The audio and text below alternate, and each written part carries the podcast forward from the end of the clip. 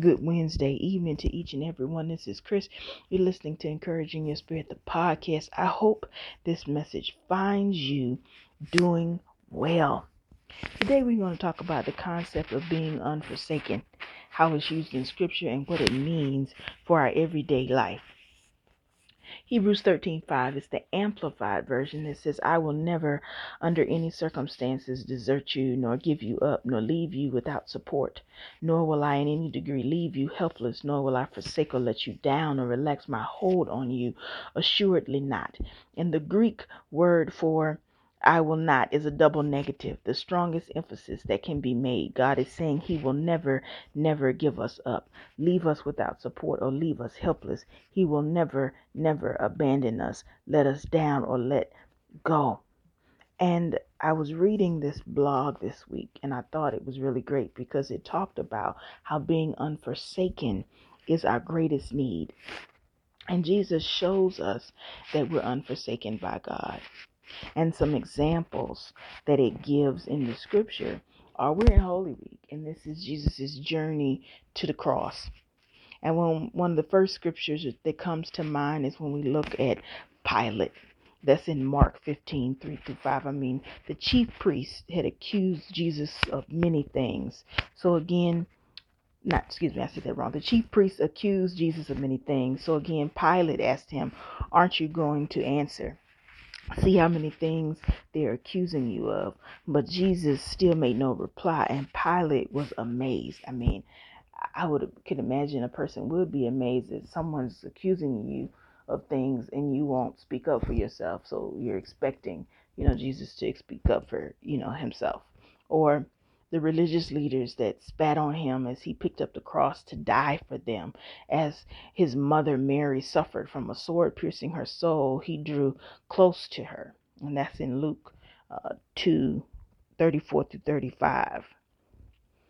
Or the example of Simon from Africa helping carry the cross. Jesus ministered God's mercy to him and his sons, or the woman that wept over Jesus being abused. He comforted them. A soldier stripped off Jesus' clothes, abused him, and crucified him. He forgave them again and again.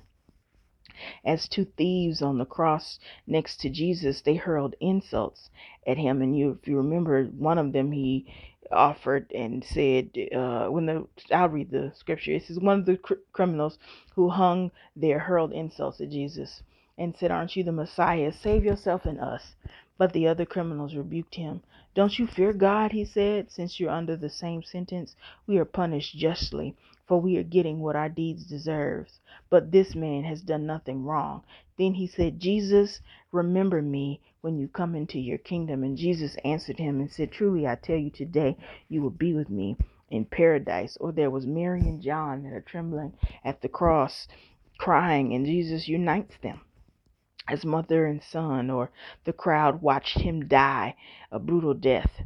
And he showed them how to submit everything to God as a loving father because you remember the sun went down it stopped it not went down it stopped shining and the curtain of the temple was torn in two and Jesus basically committed his spirit saying father into your hands I commit my spirit. So he committed himself to the father. And then when he said that Jesus breathed his last breath. Yet you also have Joseph and Nicodemus, the woman at the tomb, and many other disciple friends of Jesus mourning his death. Yet the story doesn't end there because Jesus raised from the dead to prove to them that they were unforsaken by God. You know, when we think about what this means for our everyday life, I think the things that we can know for sure that it means for our everyday life is that no matter how strong or intellectual or independent we are, or that we admire those things in other people, or even if we're none of those things, I think, uh, or feel those things about ourselves, the deeper truth is that there's a tender and vulnerable child in each of us and people around you that needs unconditional acceptance. When I think about that concept, I think about something I remember Oprah Winfrey saying you know, some time ago, and she talked about the experiences of interviewing other people, whether they were celebrity or everyday individuals. Everybody always had the same question um, at the end of the interview. You know, was what they said acceptable? And if you think about that in everyday life, whether you're, you know, giving a message or participating in a business meeting or working on a project with other people, talking to friends, people around you need to know there's a sense of importance of being understood and valued. And I think, you know, when we think about the cross and the journey of the cross and what it means with all the things that I've said thus far, it means that through Jesus we have empathy, forgiveness, unconditional love, true knowledge, and power. And I think sometimes we miss that because when we think about our the concept of love and what it means, you know, for our everyday life, sometimes we struggle with the idea of really understanding that love can come without strings especially when you look at the Father's great love for each of us. If you remember, even before the experience of the cross, but there's a story in the New Testament that I always think about about how Jesus is getting baptized. And after he gets baptized, it's like the sky opens up and Abba says, This is my son in whom I am well pleased. The truth of the matter is the pleasing part that Abba says to Jesus. Jesus had not done anything, which indicates you don't have to perform anything to to uh, to get love. He had not done any ministry. He had not done anything, you know, as far as like a performance. Uh, it was just there's this statement that shows absolute acceptance. And I always think about that because sometimes in our everyday life, or I don't know about your experiences, I can only speak about my own. Sometimes we have tied love to performances. I have to do something. I have to be something. I have to, you know, like go back to be something, say something, do something, act in a certain way in order to get love. But when you really think about the concept of love without strings, you don't. And when we think about Abba's great and immense love, is we never have to do anything. He's always chosen us. He's always loved us. It didn't matter if we were going to change, had no idea of change, and, and, and we don't even have to change. His love is always with and for us. And I think my point is sometimes when we think about love or we think we love somebody, you know, actually what we love most is what that person gives us. And if for any reason that changes in our relationship could be adjusted to reflect our disappointment or even our bewilderment, we are always changed by our experience of being loved Yet, what makes us mature in loving is when we see our contribution to others as the bigger part of love. We love because we want to be an expression of who Jesus is for us. We love without strings or thought of reward. Love it doesn't wait on the sidelines until change is complete before it rejoins the relationship. Love is a willingness to share the journey and to be a part of the story because when we think about life, I mean it's it's a carousel that never stops turning. It's comedy and tragedy and drama. Sometimes it could be a soap opera or an adventure. It could be joy. Yet real love always plays a leading role, never a bit part yet I think sometimes when we look at what we want from it or what we've seen or, or manifestations that we're thinking about is we want excitement, not boring predictability. Yet we often fail to understand that real love is mostly how we overcome circumstances, not how we avoid them. And I mean, I can speak to that because I'm a person that I should have a PhD in avoidance. I really, really should. And I can remember the other day feeling really, really sad. And I was just thinking, what was I really sad about? And what I was thinking most is I was upset about all of these unmet, ex- unmet expectations of what I thought something was supposed to be and how it was not measuring up. And I wasn't seeing it from the aspect of something to overcome or just to be present and feel it and walk through it. It's just all I had was the unmet expectation. And when we think about that, life is that way. It's unforeseen, it's unpredictable, it's made up of pleasures and pain. And to navigate the twists and turns of our journey without using love as a compass and guide means that we'll neither discover nor become the relational equivalent of being loving. It's the most genuinely true alignment that can exist in the harmony between people because love doesn't accept negativity. It challenges fear in an appropriate manner.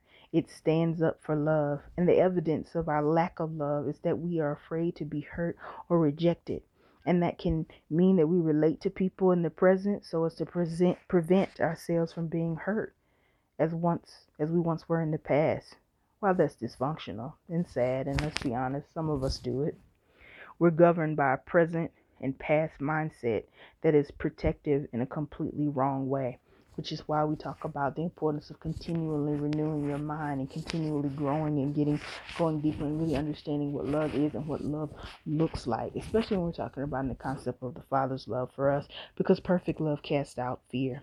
And the antidote to fear is to fully understand and the power of love. And I'd even say the antidote to acceptance is to really understand the power of love. Because love is about choosing to be your real self no matter what occurs. Love is about how we love, not who loves us.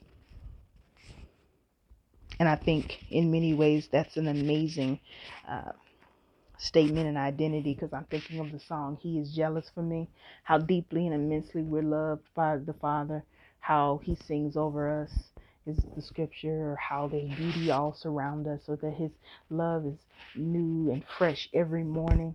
We don't have to earn it. We don't have to to tithe to get it to to uh, go to church every sunday to get it. We don't have to behave. And that's all i'm saying? I'm not trying to single out those. There's nothing wrong with tithing. If you're doing it wait praise the lord keep doing it definitely tithe. But my point is you don't have to do something in order to get love you know, and I think sometimes when we're talking about love and acceptance and trying to understand that, we miss that because maybe we've been thinking about love from the wrong mindset. And I just thought that when we really think about what it means to be accepted and what this journey to the cross and being unforsaken in the meaning of it, means as we're accepted in the beloved, the Father has put us into the place of his truest love and utmost affection. Jesus. And we as people are learning to be made in Jesus' image because we are in his image. You know, it says that in the scripture that he made us, you know, into his image. And I think I'm paraphrasing that wrong, but learning to walk in that, learning to move in in that is something that I think everybody is continuously on this journey to to to learn because we are loved as though we have already made it. We are in Jesus with all the benefits of being like him while we're learning to become as he is. Because with true love, the process is as good as the end result. God gives love not by measure, but in the fullness. Love is love, God is love, and so are we. And that, to me, is what it means when we're talking about the concept of knowing that we are unforsaken. That's all I have for you today. I thank you so much for tuning in and being a part of our ever growing listening family. You can always support the podcast at encouraging your spirit podcast at gmail.com. I'll talk to you next week. Peace.